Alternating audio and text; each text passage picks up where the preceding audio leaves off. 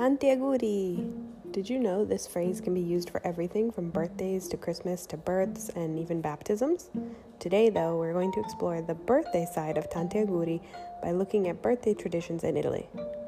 Andiamo! First up, in Italy, the one who is being celebrated is called the festeggiato or the festeggiata, and this is the one who buys the birthday cake. It's customary for the festeggiato also to cover the bill for drinks or dinner. In an office setting, often the birthday girl or boy themselves are the ones to go to the pasticceria in the morning and bring treats to the office. So basically, if it's your birthday in Italy, expect to be the one to buy the cake. This brings us to another tradition. If you're hosting a party, you're paying for it, and it's expected that the guests will bring you gifts. It would be very rude to show up to an Italian birthday party empty handed. That said, there is one thing you can forget don't bother getting a birthday card.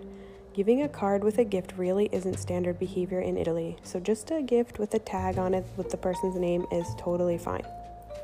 And lastly, yes, you can also say buon compleanno to someone for their birthday, but you can also just easily say auguri or tanti auguri. And if you want to sing them happy birthday, the song is sung to the same tune as happy birthday in the US, but it goes like this Tanti auguri a te, tanti auguri a te, tanti auguri a, insert name here, tanti auguri a te. Ciao for now, ragazzi!